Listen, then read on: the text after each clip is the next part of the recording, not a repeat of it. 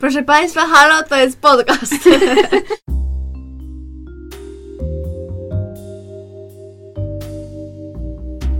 Witamy w bliskich spotkaniach szóstego stopnia. Podkaście o kulturze, ale głównie o zapomnianych, niezależnych i kultowych filmach. I o Kevinie Baconie. Proszę nas nie pozywać, panie Kevinie, my tu tylko sprawdzamy teorię sześciu stopni. Prowadzące Justyna, Paulina oraz Gosia. Obdarzone wybitnym poczuciem humoru studentki kultury współczesnej, pasjonatki popkultury i fanki Harry'ego Pottera. A resztę dowiecie się z podcastu. Witamy po krótkiej przerwie w nowym sezonie. Jak pewnie zauważyliście, zaszły pewne zmiany i w naszej identyfikacji wizualnej, e, i jak się teraz przekonacie, e, również w formule naszego odcinka i w ogóle odcinków, ponieważ będą one trochę krótsze, przynajmniej taki mamy zamiar. Mm. I będziemy publikować co tydzień, a nie co dwa tygodnie, więc możecie nas e, słuchać częściej. Marzycie pewnie o tym. No już dis poszedł, no pierwsze dwie minuty, już, już auto dis.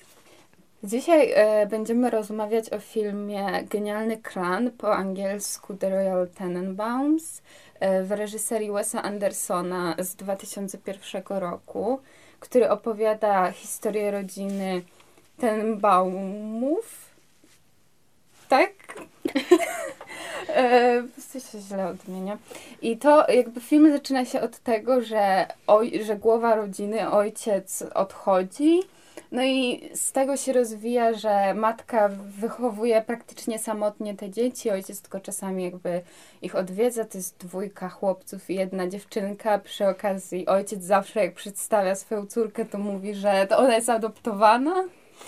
I e, oni wy, wyrastają na takich e, geniuszy i każdy jakby w innym, w innej dziedzinie się rozwija tam. Mm, nie pamiętam jak ta postać się nazywa, ale Ben Stiller, którego gra, to tam jest uzdolniony matematycznie. Potem Richie, którego gra Luke Wilson, e, rozwija się tak pod względem sportowym. On te w tenisa gra. Tak, tak. A Margot, którą gra Gwyneth Paltrow, to ona się tak artystycznie rozwija, ona pisze sztuki i tam no i ogólnie oni są dość, znaczy można powiedzieć, że, są, że to jest taka historia rodziny dysfunkcyjnej i akcja zaczyna się rozwijać, kiedy właśnie ojca, który się nazywa Royal, wyrzucają z hotelu, w którym mieszkał od lat i on postanawia wrócić do rodziny i oni znowu wszyscy przebywają w tym samym domu.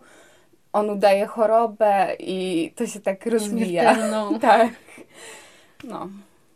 To ja na przykład mogę zacząć, że ja widziałam ten film chyba pierwszy raz w gimnazjum i potem tak chyba przynajmniej raz go jeszcze widziałam i teraz znowu do podcastu i jakby od, też od razu mi się strasznie podobał i no i teraz znowu jak go obejrzałam, to też mi się bardzo podobał, ale zupełnie inaczej go zapamiętałam, więc trochę miałam takiej niespodzianki. Ja pierwszy raz widziałam go parę miesięcy temu i teraz sobie go jeszcze raz odświeżyłam z chęcią. No i też, go też mi się on bardzo podoba i no i wizualnie jak w sumie Wes Anderson cały, ale też jeśli chodzi o, o całe, wszystkie te postacie i, i w ogóle ten taki klimacik i muzykę. No, no i... muzyka była super. Właśnie no. sobie jadąc tutaj słuchałam playlisty. No ja wczoraj obejrzałam ten film e, po raz pierwszy i akurat nie wiem, ale skupiłam się bardzo na tym, że ten film ma takie bardzo charakterystyczne wątki jakieś i, i elementy z, w ogóle z twórczości Andersona. E, I szczególnie jakoś ta, ten element książki tak przykuł moją uwagę, już abstrahując od tych podziałów gdzieś tam na, te, e, na ten prolog, epilog i te rozdziały, to gdzieś, to, bo to się też pojawia chyba w Grand Budapest Hotel, prawda, że, mhm. że ten wątek książki tak, chyba właśnie takich rozdziałów, no, no, no. Mhm. Tak, z tego co pamiętam, to tak jest. Bo ja też nie widziałam na tyle jakoś dużo filmów Wes Andersona, żeby się wypowiadać szerzej, bo widziałam właśnie tylko Moonrise Kingdom i Wyspę Psów, Psów. oglądałyśmy, Gosia. W ogóle dla mnie to jest dosyć zabawne, że ten kadr, jak jest ten pies w klatce, ten... Um, Ojejku, jak on się... Buckley? Buckley. Tak, to, to, to jest to, no, w Wyspie Psów. To jest takie takie przyjemne nawiązanie. A ja w ogóle jeszcze mam taką, takie przemyślenie, że ten film chyba albo go zapamiętałam po prostu inaczej, ale wydaje mi się, że bardziej go smutno odebrałam niż to znowu jak, która szuka wszędzie smutnych po prostu wątków. Ale że o wiele wydawał mi się smutniejszy niż ja na przykład go wspominałam raczej jako taki właśnie wesoły, a tutaj właśnie dla mnie bardziej było to dramat niż komedia, mimo że wiadomo, że też te elementy takie komediowe były. Ale dla mnie też jakoś tak właśnie smutno bardziej odebrałam e, ten film i mm, co też sobie zanotowałam, że często właśnie w tych filmach Andersona, tych, które widziałam przynajmniej, on robi coś takiego, że mm, ja mam wrażenie, że cały ten świat jest taki w ogóle trochę wyjęty z wszystkiego.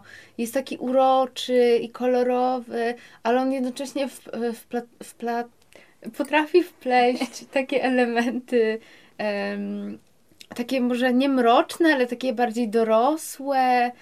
I właśnie, no chociaż nie wiem, no to samobójstwo, ta próba samobójcza i tak dalej. Czy na przykład jak, jak w tym Grand Budapest Hotel, tego, że ten Ray Feinstein sypia z tymi starszymi kobietami. Już tego tak nie pamiętam. Tam, bo ta, tam, tak, to, że Tilda tak, Swinton się tak, pojawia. Tak, tak. Ją pamiętam. tak. Dobrze. I, I czy później te wątków politycznych jakiś i to wydaje mi się jakoś tak Mega Ale też ciekawe. w ogóle na przykład sama ta Wyspa Psów, w sensie cały jakby taka powiedzmy geneza jest smutna historii tego, że jakby te psy zostały wysłane na wyspę i jakby, że tak zostały w sumie porzucone i tak mhm. dalej. Chociaż na przykład Wyda- jakoś tak mi się kojarzy, że na przykład to Moonrise Kingdom, to raczej nie jest chyba takie smutne, bo to jest bardziej Nie, takie... jest takie, wydaje mi się, że po prostu jakimś mm, takim... Taka przygoda. Doraz, no, dorastaniu i Ale tak dalej. Ale dla mnie jakoś tak, nawet jak ktoś tam przeklnie, to ja czuję się tak jakoś wybita z tego, że to mi tak nie pasuje trochę do te tego świata. Mhm. Nie wiem, czy macie takie wrażenie. Że w ogóle postać Margo w tym jest bardzo taka smutna, depresyjna. W ogóle ja... No w zasadzie wszystkie tam, w sensie, że no każdy tak, ma... Tak. Te, ale... ale ona tak szczególnie, ale poza tym ja nigdy nie lubiłam Gwyneth Paltrow, ale w tym filmie ona jakby jest super. Te, też zapisałam sobie, że głup jest spoko.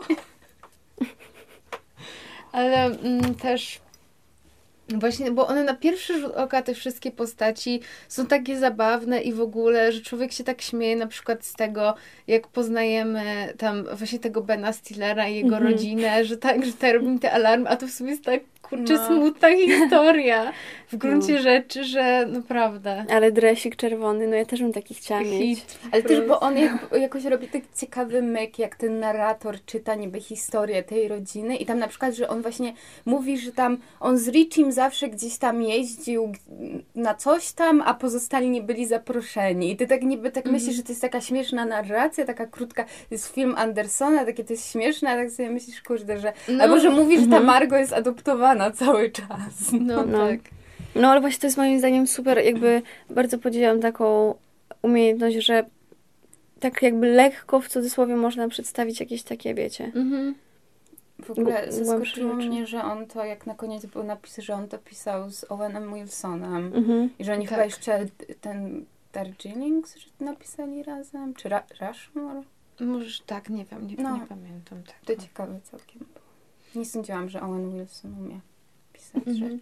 Ale tak, właśnie wspomniałaś o tym Darjeeling Limited i ja to widziałam lata temu i mało co w sumie już z tego filmu pamiętam, ale wydaje mi się, że kolejny jakby taki element z tych filmów Wes Andersona to gdzieś ten wątek rodziny, w sensie nawet jak ona nie jest dosłowna, znowu tu się czepnę tego Grand Budapest Hotel, że gdzieś pojawia taki element właśnie ludzi gdzieś tam, którzy mają jakieś takie relacje między sobą, czy to właśnie rodzina, czy jakaś taka po prostu z, z, zbiór ludzi, czy psów, mhm. że, to, że to gdzieś ta, ta rodzina się pojawia. I bardzo jestem ciekawa po tym filmie, jak wygląda rodzina Wes Andersona. Bo... On chyba jakoś ostatnio miał dziecko. Ale czy, czy jakoś, jestem ciekawa, czy jakoś te wątki są zaczerpnięte rzeczywiście ale, z jakiejś Ale też na przykład ja oglądałam... Hashtag Freud. Ojejku. oglądałam fantastycznego pana Lisa. I ta, znaczy jakby to obejrzeć. z góry jakby, bo ja też czytałam w dzieciństwie książkę, więc z góry wiadomo tam było, że to jest właśnie o tej rodzinie, ale to, to prawda, w sumie o tym nie myślałam, że jego filmy tam zawsze się wokół tego kręcą. No bo też nawet w tym Moon, Moonrise Kingdom to ta rodzina tej bohaterki jest taka czy tam jej ojcem -hmm. jest chyba ten Bill Murray w ogóle. Mm, ale też, że właśnie, że dwójka tych dzieciaków chce stworzyć taką rodzinę. No, ciekawe No i to też, że bardzo... ten obóz skautów O, niby powiedziałam jest to. taka- Powiedziałam moje słowo klucz, że ciekawe to jest bardzo, przepraszam. Już, już. Nie, ale tak, właśnie ale, to- tak, masz rację. No, także ciekawe. W ogóle, y, jak jeszcze tak rozmawiamy o, o tej rodzinie, to w ogóle powiem, że ciekawy jest też postać tego y, właśnie Owana Wilsona, ten Eli, który w ogóle też chce być tym Tenenbaumem, się tak z boku pojawia jakoś, ja nie wiem. Ale ja też w ogóle totalnie zapomniałam, że on tam jakby jest wątek tego, że on ma problem z narkotykami ogóle, i że w ogóle zabił tego psa. I to też jest właśnie tak potraktowane na luzie zupełnie i ja tego nie... Ale jednocześnie mam wrażenie, że to jest takie super, bo to nie jest tak, że on ci tutaj walnie teraz w ogóle jakąś przejmująco smutną piosenkę. Znaczy tam niby są takie momenty, ale nie jest tak, że nagle będzie w ogóle, że wszyscy płaczą nad psem, tylko że jakby ty dopiero jak się zastanowisz nad tym, to jakby dociera do ciebie smutność tej sytuacji. A ja chciałam jeszcze tylko powiedzieć, że w ogóle name a more iconic duo niż Bill Murray i Dudley. To po prostu to jest w ogóle moje favorite. On się chyba Riley nazywał, jego postać Billa Murray'ego, więc Mhm. tak Riley i Dudley to jest w ogóle... E, Bardzo też ciekawy wydawał mi się właśnie wątek e, tej Margo i właśnie e, i tego jej męża starszego, Mhm. którego przez Billa Murray'a, bo mm, on też jest tak, no też jest. I jakoś tam jak się pojawia w ogóle ten montaż taki z jej życia miłosnego, Mhm. w ogóle bardzo mi się podobał ten moment, ale też em, uważam, że coś jest takiego w tym em, w tym jej paleniu, że to jest jakiś ten sekret, który ona tam skrywa przez tyle lat i że nikt nie wie, że ona pali te papierosy. I wydaje mi się, że to jest takie znaczące, że ona nawet potrafi jakby taką głupotę jakby ukryć przed drugą osobą, nawet bliską jej. I wydaje mi się, że to jest takie bardzo, jakieś, tak mnie to uderzyło, że to jest takie Mhm. ludzkie, że jakby nawet, on nawet nie wiedział, że ona pali, a to jest jakaś taka, wiecie, bzdura. Mhm. Mi się też podobało bardzo ten moment, jak on właśnie się dowiedział od tego detektywa i i- jak on tak ją poprosił tego papierosa Mhm. i ona tak, że o czym ty mówisz w ogóle? I nie, no to było jakieś takie super, mimo że strasznie smutne. Ale w ogóle jeszcze ten Dudley, który znalazł tego Luka Wilsona w tej łazience i w ogóle potem w tym szpitalu, ja kocham Dudley. Właśnie ta scena, ta scena w łazience jest taka strasznie przejmująca No, i ta prawda. muzyka tam tak, jeszcze tam gra. ten Elliot Smith po prostu król płaczu. Ale Król nie, to płaczu. ja, ja naprawdę No. zapamiętałem tą scenę. Tak, ja właśnie Mhm. tak mówiłam, i chyba zanim ty widziałaś ten film, to Tak. ci mówiłam, że taka ikoniczna scena to właśnie na niebiesko w łazience. Niebieski, czy to kolor melancholii? O matko. Znaczy, bo jakby to, co jest fajne właśnie dla mnie w tym, że po tej scenie, która jest strasznie smutna, jakby potem jest ten właśnie Dudley i to biegnięcie, jakby ten Bill Murray, który tam biegnie, jakby w tym szpitalu i że jakby jednak też jest takie poczucie, że jednak ten bohater nie został sam. Jakby ja przynajmniej miałam takie, że to nie, że jakby mimo, że to jest smutna jakby sprawa, to że to się nie kończy smutno.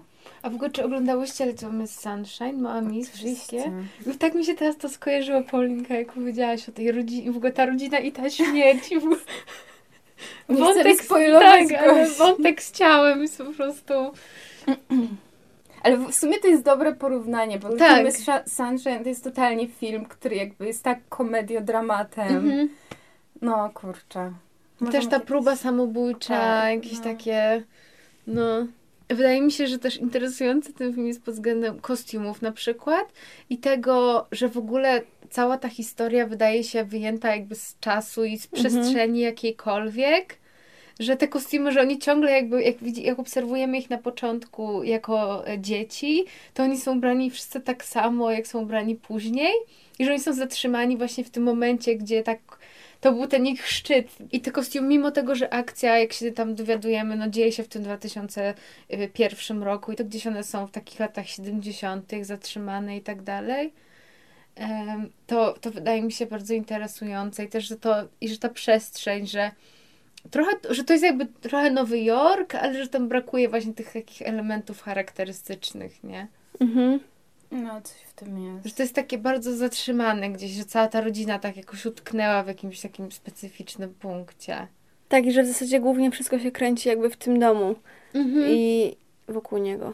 A w ogóle, y, jak już tak trochę właśnie też gadamy o tych postaciach i tak dalej, to według mnie, mimo że jest najbardziej wkurzającą postacią, że mega właśnie ciekawa jest ta postać, którą gra Owen Wilson, który w ogóle jest tym profesorem literatury, Mhm. który w ogóle ubiera się jak cowboy w ogóle. Hit to jest. I jeszcze właśnie to, że on tak bardzo chce być tym Tenenbaumem i, i w ogóle wysyła tej matce artykuły o sobie.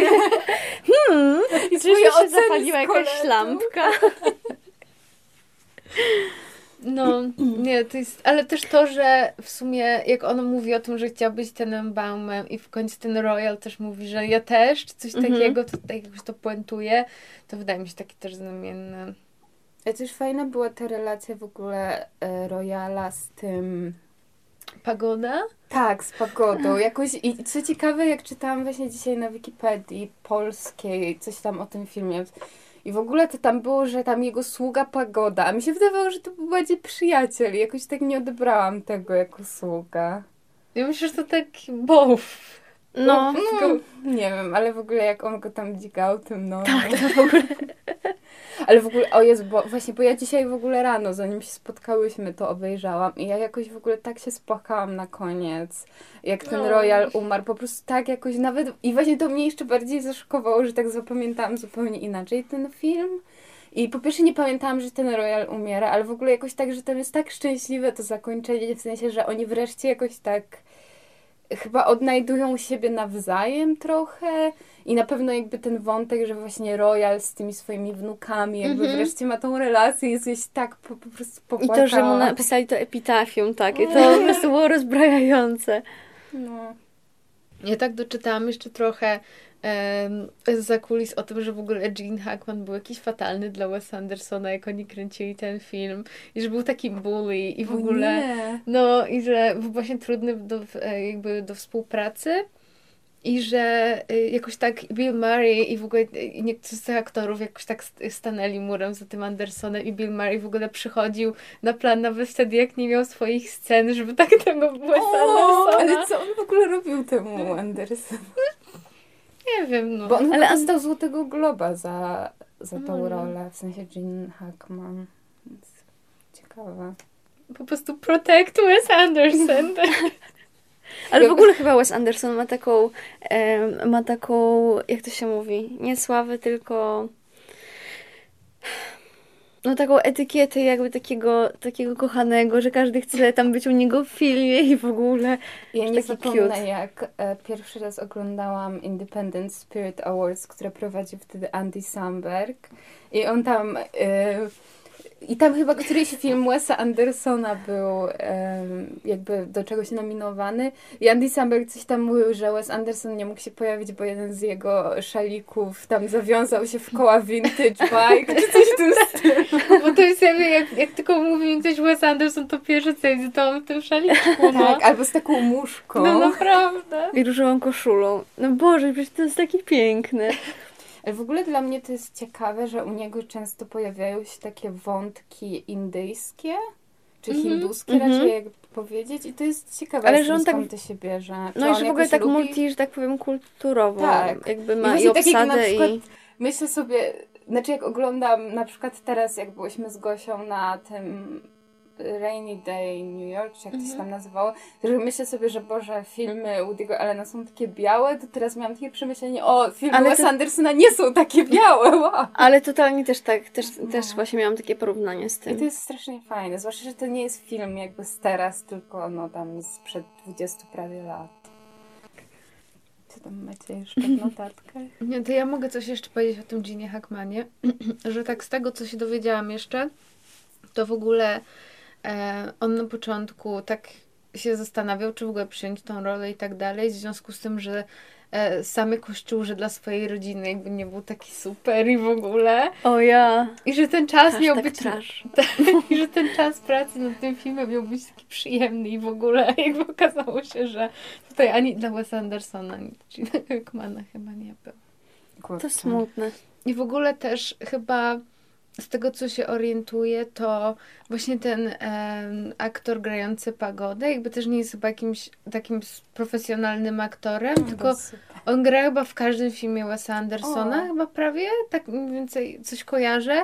I że on chyba pracował w jakiejś ulubionej kawiarni Wesa O Andersona. Jezus! Czy my możemy się zatrudnić w ulubionej kawiarni Wesa Andersona? Może też trafimy gdzieś tam Tak. do filmu. Ale w ogóle mi się podoba, że to- u Wesa Andersona jakby jest, dużo się pojawia tych samych twarzy, ale ja też nigdy nie czuję On ma jakbym ciągle... skład. Tak, ale ja- a jakby też nie czuję, że ciągle patrzę na te same gęby. W sensie, bo z niektórymi reżyserami tak jest, że jakby, że naprawdę no widzę tego Leonardo DiCaprio, tego Scorsese, czy coś tam po raz 50 i już trochę mam takie...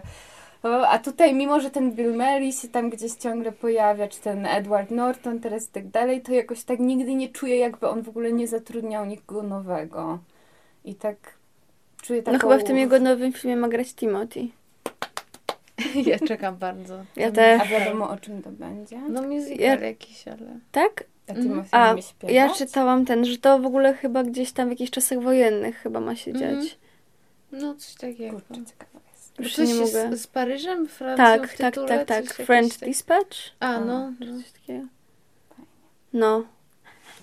Ale też w ogóle mam wrażenie, że jakoś nie jestem w stanie sobie przypomnieć, co ostatniego robił ciekawego Bill Murray. Mam wrażenie, że ten Anderson mu proponuje coś ciekawego, a reszta tak średnio. Znaczy, bo mam wrażenie, że Bill Murray jakby bardzo jakby robi, on robi po prostu to, co chce i mam wrażenie, że on po prostu chce grać u Andersona i to widać, a inni właśnie, może tak jak mówisz, że po prostu nie, nie spotyka nic na tyle ciekawego, żeby jakby chciał w tym grać, bo on jest dość taki chyba już sławny z bycia takim dziwakiem, ale Tak, jednocześnie takim właśnie- guru duchowości. Tak, ale właśnie mam wrażenie, że przez to, że jakby Anderson go tak nie traktuje, właśnie, że Mhm. daje mu coś innego do zrobienia, a tak nie jedzie tylko na tym jego fejmie, że tak powiem, właśnie No. bycia dziwnym.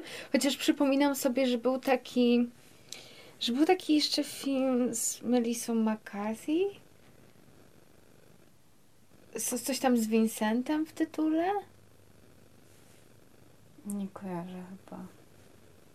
Ja tylko Że pamiętam Billa Murray'ego, jak w Zombielandzie grał siebie.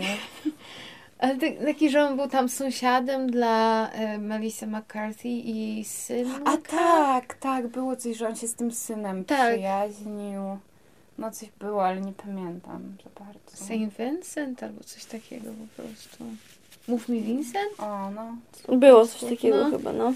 To co mi się, jakoś tak pamiętam, że, że przyjemnie ten film mi się oglądało i że właśnie, i że tam chyba ta rola właśnie Billa Murraya była taka, że, że dużo dostał jego pochwał i tak dalej.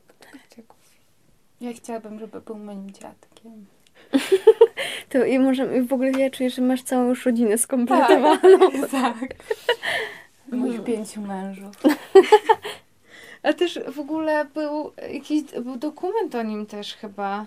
Na którymś z festiwali, na którym byłam, nie wiem czy to był American Film Festival, czy coś, że wyświetlali jakiś dokument, ale on nie był chyba, w, czy w ogóle przy współpracy z Billem Murrayem robiony i bardziej dotyczył jakiejś takiej jego, właśnie jego tej persony bardziej niż, niż Bo on w ogóle, ja oglądałam kiedyś taki filmik na YouTubie o nim, że on w ogóle był uczniem jakiegoś właśnie takiego guru, ale też nie takiego, wiecie, bardzo, że tam jakaś sekta czy coś, tylko że po prostu był jakiś, kurczę, nie pamiętam dokładnie, ale był jakiś typek, który właśnie taką miał specyficzną filozofię życia i że Bill Murray jakby teraz tak to przekłada na swoje Hmm, życie i w ciekawe. ogóle wyślę No. wam to, może wstawię na fanpage'a, bo nie pamiętam już dokładnie, ale że on jakby podchodzi do swojego życia właśnie z taką filozofią jakąś bardzo konkretną i to jest ciekawe całkiem. W ogóle wiecie co, przypomniałam sobie jeszcze, że on dużo u Jarmusza przecież z pokoru miał. W Broken Flowers na przykład. No i w tym ostatnim chyba, nie?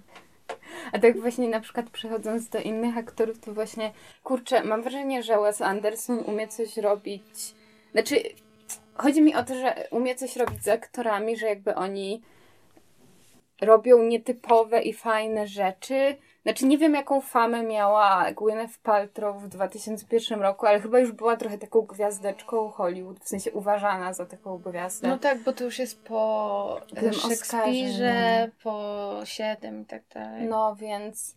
A jednak ona, ja w ogóle chyba później jej nie widziałam w takiej roli ciekawej. Teraz mi się kojarzy tylko z Iron Manem i O matko, też Avengersami mi i tak dalej. Albo tak samo... Bo ona Ed- robi głup. Albo tak samo e, Edward Norton jakby ma famę, że ciężko się z nim pracuje i tak dalej, a w sumie już tam się parę razy pojawiał u Wesa Andersona. Mhm. I to jest... No, jako ten główny scout, to po prostu, to jest tak, hit. jak uwielbiam z tą rolą. To jest hit, ta czapeczka. I też jak, jak on podkładał głos temu jednemu psiakowi, taki cute. No. A też w ogóle fakt, że tam Owen Wilson i Luke Wilson nie grają braci, mimo że Tak. są braćmi. Śmiesznie w sumie, że oni są braćmi. W sensie wiedziałam o tym, ale tak... Ale są średnio podobne. No właśnie. Nie, właśnie dla mnie są mega podobni. Znaczy Luke Wilson jest przystojniejszy, ale według mnie są bardzo podobni. No, Owen Wilson ma ten taki nos, taki no, ten ale swój. złamany taki, nie? No. Ale no są podobni. Nie. A w ogóle się zastanawiałam trochę, jakby tylko nie wiem, no bo była jakaś taka historia, że, że Owen Wilson próbował popełnić samobójstwo, bo tam był leczony na depresję i chyba Luke Wilson albo ten trzeci brat go tam znalazł i w ogóle. I tak nie wiem, czy to było przed czy po, ale tak się zastanawiałam, czy jeśli to było pod, czy jakby ciężko im było. Znaczy, czy trochę ten film jakby o tym też nie był po części. Muszę sprawdzić, w którym roku. Wydaje mi się, że Owen Wilson to jakoś jest świeża historia bardziej. Teraz zobaczę. Nie wiem, czy to parę lat temu mogło raptem być. Chociaż ten czas tak szybko leci. Tanimi liniami, jak tu u Diego Allena było. Kurczę, nie mam zasięgu w naszym studiu. W naszym bunkrze. No w każdym razie to jest jakby taka, takie połączenie całkiem ciekawe. To ja mam bardzo ciekawy temat zakochania się w przyrodzie. Znaczy, nie już O, nie to wiem, czy to... ten temat. Nie Gosia. wiem, czy to jest przyrodnia siostra. Nie wiem, jak ona... Kazirodztwo, kropka. Tak. Porozmawiajmy. Tylko u nas. Ej, ale wiecie, co jest mega dziwne, bo ja pamiętałam jakby ten film tak, że oni w końcu ze sobą byli i że gdzieś wyjechali, nie wiem dlaczego. I byłam bardzo zdziwiona, jak na koniec Wishful to się nie. Ja nie wiem w ogóle, dlaczego to tak zapamiętałam. Jakie są wasze opinie o kazirodztwie? Nie, w ogóle Minut lajki. czy ta relacja jest Kazirod? Czy ta... Nie no, według mnie tak, bo jeśli dorastasz jako rodzeństwo, to według mnie Tak jesteś rodzeństwem. I tak, bo taki Znaczy, w wątek sensie- był w flaszu. Y, Ale to jest trochę tak jak tam w tym filmie, że no takie frown upon, nie? Że jeszcze tak, No że tak kulturowo tak się, no tak się średnio na to patrzy. Ale No ja tak, tak. personalnie uważam właśnie, że jeśli z kimś dorastasz i traktujesz tą osobę jako rodzeństwo, no to, że to jest bardzo dziwne. Ale to jest ciekawe w sumie, czy... I masz tych samych Nie może- rodziców. Nawet Chociaż jeśli nie, oni ciągle by podkreślali. nie tylko ojciec, mama nie. No tak. Hmm, no kurczę, to jest ciekawe Znaczy dosyć. z drugiej strony bo- jakby oni są cute razem w tym filmie. W Nie, no sensie, tak, że tak, no Ten tak, film to, tak i to inna sprawa. ich całkiem pozytywnie. Tak jest nieoceniający. Bo ja się po prostu teraz tak, do nas. bo ja się po prostu zastanawiam nad tym, że, że to jest, że w tym filmie też jest pokazane dosyć też ciekawie to, że jakby on się już od niej od małego jakby zakochał. I w sumie, no bo ona nie była adoptowana, jak była chyba jakaś taka mała, mała, nie? Tylko, Nie, no chyba właśnie tak. a jak miała, a to nie, Nie pamiętam. Mi się wydaje, że Widziałam tam... to wczoraj. No ja ci... Znaczy, mi się wydawało, że tam po prostu nie było powiedziane i chyba trochę Mhm. z założenia jakby od dziecka ona po prostu była. może, no może. Tylko fakt, że ten ojciec cały czas o tym mówił chyba tak. No ale to ciekawy pomysł w sumie. No. Nie jest jakiś taki bardzo... Jakby to nie jest takie, że masz takie... Że autentycznie tak oglądasz ten film, masz takie, że, że oni serio chcą być razem i w ogóle, tylko że bardziej tak pozytywnie na to patrzą. No ja to nawet w ogóle na to negatywnie nie spojrzałam, to ja nie, Nie, wiem, ja- czy to dobrze o Znaczy, mnie mówi, ja, ja ale... za bardzo też nie, bo oni są na tyle jakby cute razem według mnie, ale tak z takiej perspektywy życiowej to ogólnie ja tego nie popieram raczej. Próbuję sobie przypomnieć jeszcze, gdzie były podobne wątki, w jakich filmach. Ale... W odcinku Chaosa, to pamiętam. Ogólnie w Riku i Mortym też się pojawiał taki wątek, ale to jest bardziej skomplikowane. To ja sobie zapisałam, że jeszcze chciałam poruszyć dwa, dwa wątki. Po pierwsze chciałam znać o tej Ethelyn, czy jak ona się nazywa, tą, którą gra Ange- Angelica Houston, bo mało o niej mówiłyśmy w sumie, Tak. to też jest e, takie ciekawe. też jest ciekawe. I w ogóle uważam, że ta scena e, na jednym ujęciu rozegrana, jak właśnie ona rozmawia z tym royalem i on mówi właśnie, że jest umierający, a potem mówi, nie, jednak nie, nie dobra, umieram. To jest, to jest po prostu coś wspaniałego. I, I ten wątek tej zazdrości o, tego bohatera Daniego Glovera jest... w ogóle Mhm. super. Ja w ogóle Tak. uwielbiam Daniego Glovera. W ogóle tak oni rozmawiają i on tam ginie w tym dole, e, na tych wyko- wykopaliskach, to ja po prostu się tak zaczęłam się To jest urocze. W ogóle postać tej matki jest taka... Dla mnie to jest całkiem ciekawe, że z jednej strony ona jakby sprawiła, że te dzieci zaczęły chyba tak, chociaż nie wiem, bo ona jakby po... Kurczę, nie wiem, bo nie, nie jestem pewna, czy to było bardziej tak, że ten ojciec jakby tak to puszował, żeby oni odnosili sukcesy, czy właśnie potem jak oni zostali z nią sami i ona tam chyba napisała nich książkę, czy coś? Mm. Tak, ale ja właśnie nie wiem, czy to w ogóle jakby te, on, czy odnoszenie sukcesów jakby było... W sensie, że ja nie odebrałam tego, jakby to było puszowanie rodziców Znaczy, bo, na ja, nich. bo w pewnym Tylko momencie Richie powiedział, że w sensie, że ten ojciec przestał się do niego odzywać, jak on przegrał ten mecz i tam on mówi coś takiego, że No tak. spoko, rozumiem, że tam dla ciebie porażka to jest coś tam złego, czy coś w tym stylu, więc chyba trochę to jednak było takie rodzinno narzucone. I tutaj wchodzi jakiś kolejny wątek, który mi się spodobał, czyli właśnie tych w ogóle dzieci geniuszy. Mhm. I właśnie nie widziałyście jeszcze Magnolii, ale w Magnolii jest też Mm. taki motyw trochę, że tam się e, pojawia, że jest to chłopak i jego ojciec i że on startuje w takim teleturnieju, gdzie tam właśnie te genialne dzieci znają wszystkie odpowiedzi i tak dalej. I no nie będę tam więcej wam opowiadać, ale jakoś tak mi się to skojarzyło i w ogóle właśnie te, te wątek takiego dorastania, gdzie właśnie jesteś taki inny i w ogóle wydaje mi się, że, że jest ciekawy też pod kątem tego, że mam wrażenie, że takie, dzie- tak, takie dzieciaki, geniusze, to traktuje się ich bardziej trochę jak dorosłych niż inne Mhm. dzieci. Mhm. I to jest jakiś chyba też tutaj taki motyw. Też w ogóle był taki film z Toni Collette, że i ona z jakimś tam kolesiem, że oni wychowują trójkę dzieci i jedno specjalnie wychowują pod takim względem artystycznym, żeby było geniuszem. Drugie dziecko chyba pod takim względem biologiczną, jakimś przyrodniczym, a trzecie chyba tak po prostu zostawiają same sobie. Jakoś, to jest jakaś komedia, ale ja tego nie widziałam, więc... Nie brzmi śmiesznie. Ale jest, jest jakiś taki film na stówę. Wyślę wam. W sumie nie dziwię się, że ktoś ma taki pomysł. Albo w ogóle też e, mi się to trochę, tak jak teraz mówiłaś o takim dorastaniu, byciu innym, to mi się też kojarzy z tym Kapitan Fantastic, Tak, no. bo tam jest tak dużo w sumie o tych dzieciach, nie? I jak też one- taka dziwna rodzina, Mhm. dysfunkcyjna trochę. No. Może, bo ty w ogóle zaczęłaś na początku o tym stylu Wes Andersona i chyba trochę tego nie pociągnęłyśmy. No możemy chwilę porozmawiać jeszcze o tym stylu Wes Andersona, że na tym takim e, właśnie podziale, o którym mówiłam na początku, na te części jakby w tej historii, mm, ale totalnie e, też wi- nawet po jednym kadrze jakby jesteś w stanie zawsze stwierdzić, że to jest Wes Anderson. Ale to jest też fajne, Mm. że przynajmniej dla mnie ten styl jakby się nie nudzi. Mhm. Że Że zawsze nie jest tak, jest że czuję, że innego. to jest odgrzewany kotlet cały Mhm. czas. Nie czuję, że to jest Woody Allen. Tylko on jakoś tak kurz... I on też na tyle tworzy takie fajne historie, w sensie nietuzinkowe, Mhm. że... I on bardzo jakoś tak dopracowuje swoich bohaterów.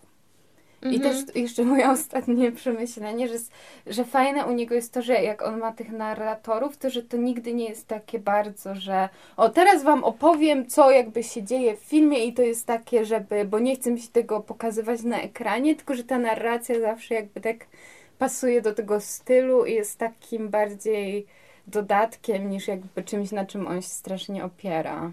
Mhm. Ja bym mogła żyć w takim świecie Wes Andersona. Nie. Wes Anderson może być moim, nie wiem, Wujkiem może. Wujkiem, tak. Moim wujkiem. Bo już Keanu Reeves chce, żeby był moim ojcem. Paulina ma daddy issues. Yep. Ale w sumie zdziwiłam się też, że to był Alec Baldwin w ogóle. Ja tego nie ogarnęłam jakoś. To teraz też się zdziwiłam. Em, ale też e, o czym w sumie nie, nie powiedziałam, a o czym miałam powiedzieć przy tych kostiumach też i o jakby całej designie, w ogóle tej, przes- tych przestrzeniach, to jest też to, że mm, właśnie bardzo y, przedmioty, czy właśnie kostiumy jakby też opowiadają o tych bohaterach, bo y, ten narrator też i tak dalej, ale wydaje mi się, że to też jest ciekawe. No, że, że tutaj to, to też jakby te przedmioty To i wszystko, co dookoła, całe otoczenie. Jest też taka część właśnie Wes Andersona, Mhm. że on nie bardzo jakby idzie w takie rzeczy jak technologia. Mhm. I na przykład pamiętam, że ten Xavier, Xavier, nie wiem, Dolan w sensie opowiadał o tym, że on się zawsze dziwnie czuje, jako na przykład ma telefony, w, takie smartfony w filmach i że to mu trochę tak nie pasuje do filmu. I u Wes'a Andersona mam wrażenie, że część No tego właśnie prawda. też, że to jest takie wyjęte z dzisiejszych czasów i rzeczywistości. To jest też te, że tam na przykład też pamiętam, że w tym Moonrise Kingdom to ten Bill Murray miał tą maszynę do pisania. Mhm, I tak. to jest takie bardzo retro. No, tak, zdecydowanie. A też przedmioty w ogóle są ważne też dla Andersona, bo te takie charakterystyczne kadry, takie na wprost, nie? Gdzie, gdzie są położone jakieś przedmioty. Chyba też w Moonrise Kingdom było Mhm, tego tak, trochę. tak, tak, prawda? tak. I, I wydaje mi się, że to jest w sumie też taki jego jakiś tam na pewno element. No i w ogóle chyba też właśnie architektura, bo tak sobie kojarzę, że przecież jak jest ten profil na Instagramie, tam Accidental i Wes Anderson, no to, to No. te wszystkie domki i w ogóle Ale kolorystycznie kurczę, w ogóle to, co jest fajne w tym, że jakby właśnie to, co chyba ten trochę profil na Instagramie mówi, że on tak sprawia, że się patrzy tak na rzeczywistość, w sensie, że niby na przykład może być jakiś dom, obok którego przechodzisz codziennie, go nie zauważasz, ale że jakby zaczniesz patrzeć na takie rzeczy, na przykład dzięki filmom Wes Andersona, to że coś jest w tym magicznego. Że też on może mm, jakieś swoje postrzeganie świata Tak. przekazuje Mhm. w tych filmach. I znowu to nie jest tak jak. To nie jest tak, że ty w każdym filmie po prostu masz całą personę Wesa Andersona, że wiesz, jakim jest człowiekiem i w ogóle, tylko że po prostu jakby Mhm. właśnie jest to takie oko jego Mhm. gdzieś tam. Ja bardzo lubię to, jak on się bawi tą formą zawsze w swoich filmach, czy jak się patrzy na przykład, jak oni kręcili niektóre sceny Grand Budapest Hotel, e, to jest w ogóle mega ciekawe i ten, to, no, że on też jakby robi te rzeczy takie na miniaturach, tej animacji i tak dalej. To, to jest mega, mi się też podoba. Ale też w samym tym filmie nawet jest, w, właśnie w tym genialnym klanie, są te takie zabiegi, że tam na przykład, a, co, a to coś jest z dźwięku powiedziane, na przykład, albo em, to, że tam się pojawia to slow-mo na przykład e, i, i dużo takiego... A super były te takie montażowe sekwencje, jakby jak na przykład właśnie była ta scena Luka Wilsona i że on miał te takie przebłyski z Margo tam ze swoim e, sokołem i tak dalej. Mhm. Jakoś to tak fajnie było zrobione strasznie. Że trochę tak jakby mu jego życie ulatywało przed oczami i takie najważniejsze momenty jakby się tam pojawiały i w ogóle. Tam zawsze się, tam zawsze u Andersona się dużo dzieje w tych kadrach, naprawdę, bo tam albo jest dużo jakichś elementów, albo e, właśnie się zmieniają plany, jest to montaż wewnątrz ujęciowy tak zwany. Są takie bardzo przemyślane, ale nie też takie, że czujesz, że po prostu, o Boże, on się tam onanizuje tymi swoimi kadrami, tylko że po prostu jakby widać, Mhm, że tak. tak. jak mówisz, że w tych przedmiotach jest i tym wszystkim, co tam jest pokazane, coś jest takiego, chociażby, żeby przekazać jakby swój styl, czy cokolwiek. Mhm. Ale w ogóle też takie jakby te atrybuty, na przykład w postaci tych zwierząt, tych albo tych myszy hodowanych przez, przez, Bena, przez Bena Stillera. Ale w ogóle fakt, że on tam hodował dalmatyńskie myszy, a potem Tak, dostaje no. dalmatyńczyka od tego. No, że takie winki. No. Dopiero teraz to pomyślałam. Cute. Ale dla mnie naprawdę po prostu jakoś tak uwielbiam te sceny właśnie z tym Rileym i Dudleyem. I w ogóle fakt, że ta, bo jakby mam wrażenie, że taka relacja psychiatry z pacjentem mogłaby być taka bardzo pokazana tak wyzyskująco, a tam to jest takie, że oni są takim teamem. Że, że się tak potem- inspirują Tak, nawzajem. i że potem Ej, to jadą razem na ten tour na koniec. Jest jakby Wet Hot American Summer. Jak ta nauczycielka z tym małym Tak, kocham to, Boże. To był po prostu cudowny moment. No, Dudley to jest, ja się czuję Dudleyem właśnie. Albo to, jak on tam się pyta, czy on jest daltonistą. Tak. I on mówi, no, że no niestety Albo chyba jak, tak. jeszcze jak tam w ogóle na koniec jest właśnie to, że oni jeż- mają ten tour taki, ten, i że tam któryś dziennikarz się pyta, a czy chłopiec y, umie powiedzieć, jakby ma poczucie czasu, on też tam nie, absolutnie nie. że tam jest colorblind, że ma tam sensitive hearing. to jestem właśnie ja. Kurczę, ale teraz znowu mam coś takiego, że jak wspominam ten film, to bardziej mi się wydaje taki uroczy niż smutny. Ale zaraz go znowu obejrzę za parę lat i znowu będę płakać, no. Ale właśnie powiem wam, że ja za pierwszym razem, jak oglądałam, to dla mnie był, był taki właśnie bardziej smutny, a ten drugi jakoś tak bardziej e, były takie dla mnie wyraziste te, te komediowe momenty. Chociaż no i tak był smutny, ale, Nie, no to... ale się uśmiałam całkiem, całkiem porządnie w niektórych. Ja, i, kurczę, nie pamiętam w którym to było momencie, ale w którymś po prostu się na głos zaśmiałam, bo tak mnie to się śmieszyło. Pewnie było z Dudleyem.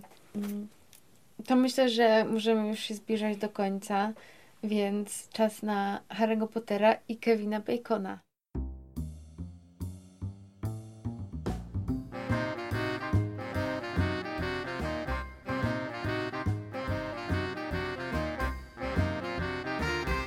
Kevin Bacon i Harry Potter. W każdym odcinku sprawdzamy teorię 6 stopni Kevina Bacona, zwaną również liczbą Bacona, według której aktor jest centralną postacią w Hollywood i można go połączyć z każdym innym aktorem poprzez maksymalnie 6 stopni. Oprócz tego, w każdym filmie szukamy nawiązań i połączeń z sagą J.K. Rowling o przygodach pewnego młodego czarodzieja.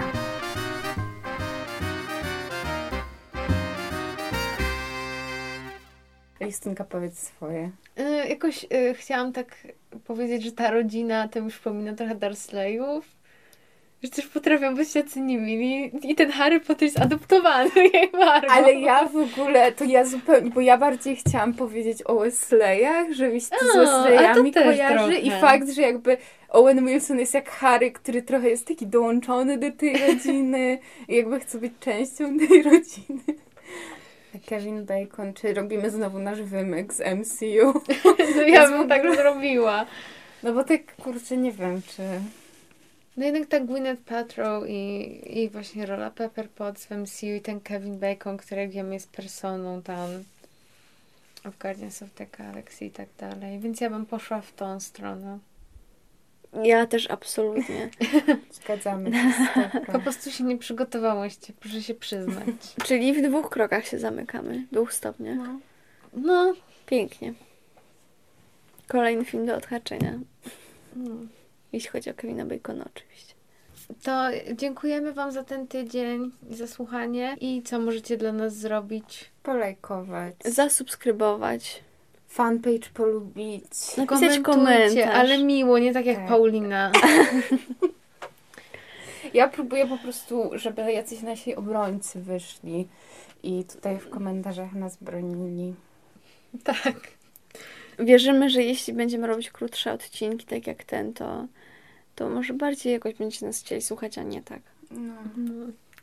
Się ociągać. Także szerujcie, słuchajcie, komentujcie, lajkujcie. Możecie napisać maila na 6 kropeczka stopnia. Le- Małpa. Powinniśmy mieć taki ten, taki te, ten em, mikrofon do ASMR.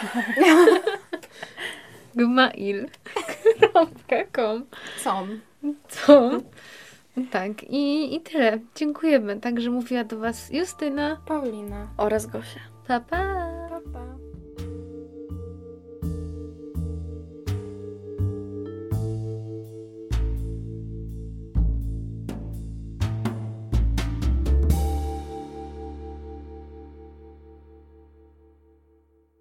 Także no, w tym tygodniu y, dziękujemy bardzo. I słuchajcie, przepraszam, mam suchar. No. E, kogo najczęściej słucha Kevin Bacon? Bacony.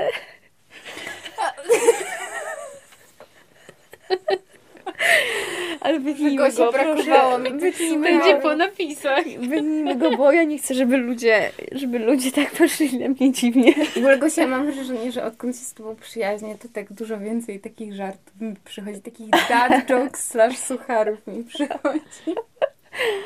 Musiałam, bo tak, wiecie, po prostu, po prostu tak we mnie tu już tak się działo.